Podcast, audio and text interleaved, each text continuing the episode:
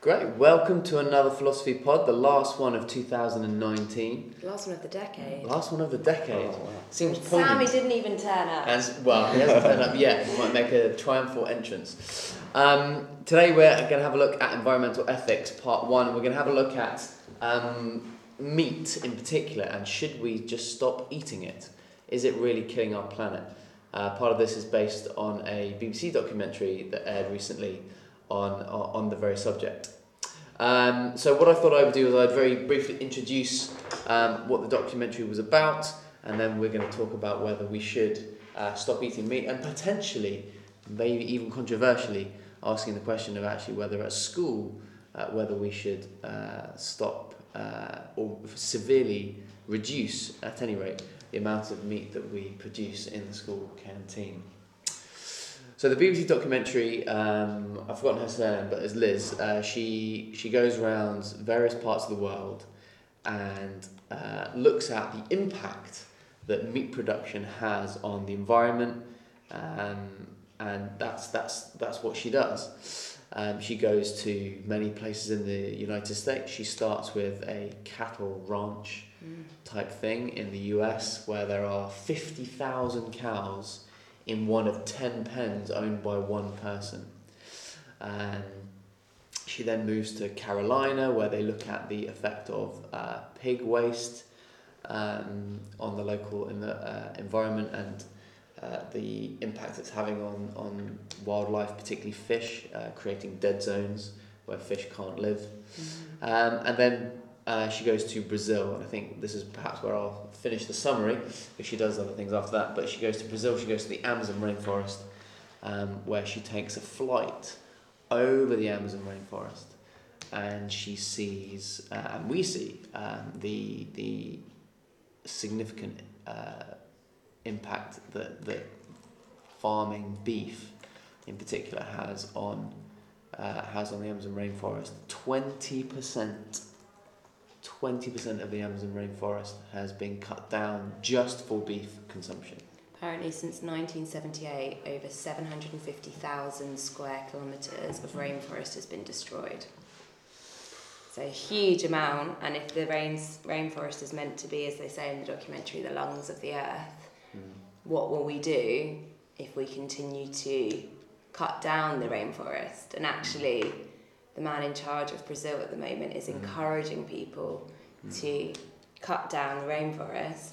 And that's where you have the tension between we're a developed country, and mm. so we've built up our agriculture, we've built up our our economy, we're quite a stable country. Mm. Somewhere like Brazil is still working to achieve that end, and actually perhaps they the encouragement to clear the rainforest, to rear cattle, to make money is beneficial perhaps for those living in Brazil at that time to increase their standard of living, but it's having an impact on the environment globally. So, do we have a right as a developed country to question how a developing country is affecting the environment in order to develop?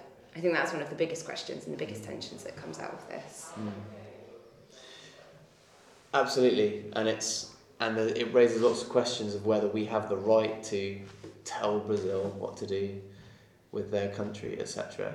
and also what we should be considering. So, in terms of whether we think that actions are right or wrong. So, should we be considering um, the immediate positive impact that cutting down the rainforest would have on those local communities? So, it could drastically change someone's life.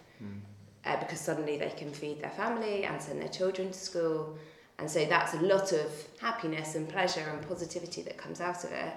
But in the long term, globally, it might contribute to having negative impacts. And so, which is more important? And that depends upon the principles by which you use to decide what actions are good or bad. And that's, I think, well, one of the main things seems to be from people who are sort of, I don't want to sort of generalise, but people who are not as supportive of environmental sort of um, ethics. Often the kind of the what turning point is they can't really perceive the long term negative effects, and it's like, well, surely I'm gonna if I you know if I cut this tree down, I can sell the wood. I've got enough money to, you know, get food, all this sort of stuff. Um, on one end of the spectrum, but also on the other end of the spectrum, it's thinking, I'm, I'm very comfortable where I am now. I can't really see temperature getting hotter as a threat to that if it's even going to happen. Um, and because it is quite distant and it's not, we don't see the huge, we don't see the big scale really. We just sort of hear and read tweets about it, and it's quite hard to, what's the word, visualize the the sort of long term effects that are going on, whereas we can very easily perceive the short term positives. Do you know? Mm, does that make sense? Mm-hmm, mm-hmm. Um, so it's like if you go into McDonald's and you get a burger, you're, you know, however much water you're, it's gone into that burger and it gives a beef burger. Um, you, you, you don't really have to think about that at all. Mm. All you're just thinking is, yeah, this is a nice burger. I'm going to move on with the rest of my day. And also, you usually look around you and you think, well, everyone else is doing mm. it. Mm. So, if, you know, surely just me giving up meat or me choosing something different, that's not going to have a big impact. Mm. And it, it goes back to that Peter Singer idea that if you're far away, a lot of the time people think that you can't empathise and therefore you can't help. Mm. But actually, we shouldn't have that approach just because something's far away. That it doesn't mean that it no longer exists or it's no longer important. That logic is kind of flawed, like out of sight, out of mind. Yeah. Yeah, Peter Singer uses the analogy of like a mountain. Like mm. we're at the bottom and we can't see the peak because we don't know the truth. But he says that as we climb the mountain, we can actually see the impact we're having. So we have less and less of an excuse. Um, and with the development of media, social yeah. media and news and images, and you know, mm. we do have more and more knowledge mm. of these things. Um, and it's whether we actually decide to look at them and act upon it or not. Yeah. Which like, is difficult. The fact that that documentary is on sort of prime time BBC is great because you mm. think that's going to be reaching the most amount of people and all the sort of buzz around it because something because you know there are there are a lot of differing views on the subject um, which just promotes discussion and a and a kind of buzz and just sort of more of, an, of an awareness which I think is really good because it's quite easy just to be set in your ways. Do you know what I mean? And think mm. I can just carry on as I've as I've always done, and it's worked fine. I wonder. It's this whole idea that we're. Um, I read an article about short termism. Mm. We, like Peter Singer says, we should think about the long term action, our long the long term consequences of our actions. But because we're almost so overstimulated with so many different things in one one moment, we're so caught up with thinking about, you know, what's that person doing on their social media? What am I doing in my work right now? What decision do I have to make for later this evening? Like what there's so many different things we have to think about all at one time that we barely have the energy to think about the long term impact. Um, and so even if we have the best intentions to, maybe we're just like so mentally tired from having to figure out everything that's right in front of our face right now mm. that we can't think about. You know, if I go to the toilet and then I wash my hands and I would dry my hands with paper towels rather than with the hand mm. dryer. To me, I've got to get back to my lesson to teach, so I've got to do whatever's quickest and get out of there. Mm. But and I'm not thinking about the long term impact of using that paper. Mm. Yeah, short termism it's huge, isn't it? Because when lives are so busy and when we, you know, we often don't have the, we don't feel as if we have the choice. Mm.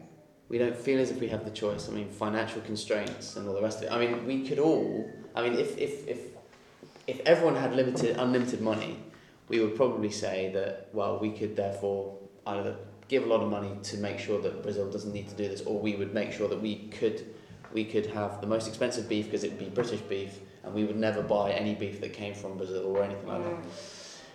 But I don't think a people don't know it, and then but b people are making that financial decision, um, and the impact of that. Um, Ms. Totsi and I were speaking yesterday about disposable nappies Yeah. being another example of where um, convenience um, becomes so important, particularly at a stage in life when It's very it's very busy. Yeah, it's very Yeah. stressful and busy, and actually, you're lots of people are willing to maybe forego some of the you know some of their preferences for other things For like the environment ease. for for ease exactly. Yeah. So it's ease, convenience. And like, and we're also coming at this from a very privileged position. Yeah. We can all afford to buy our reusable water bottles and to use the Dyson hand dryer in the bathrooms, Mm.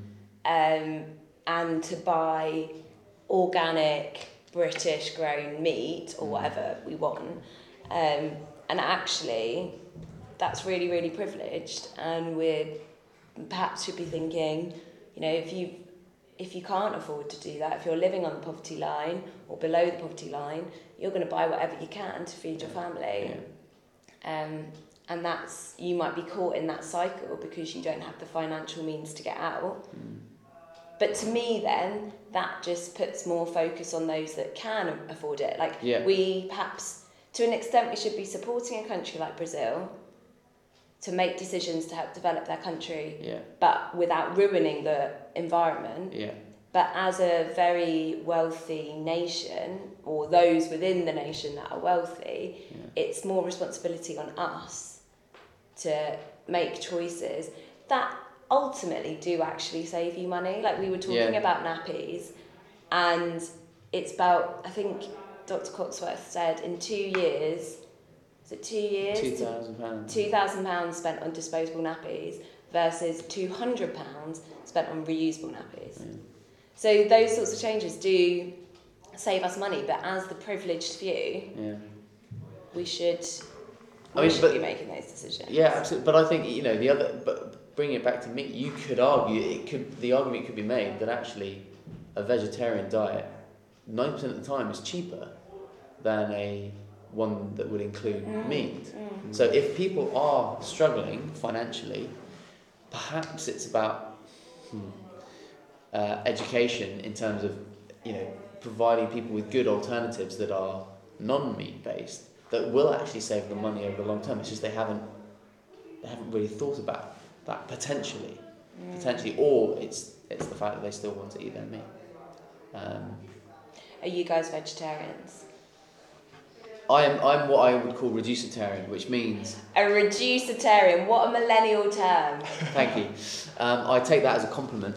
Um, uh, reducetarian. I have heavily reduced the amount of meat that I eat. So in the evenings, I don't eat any meat.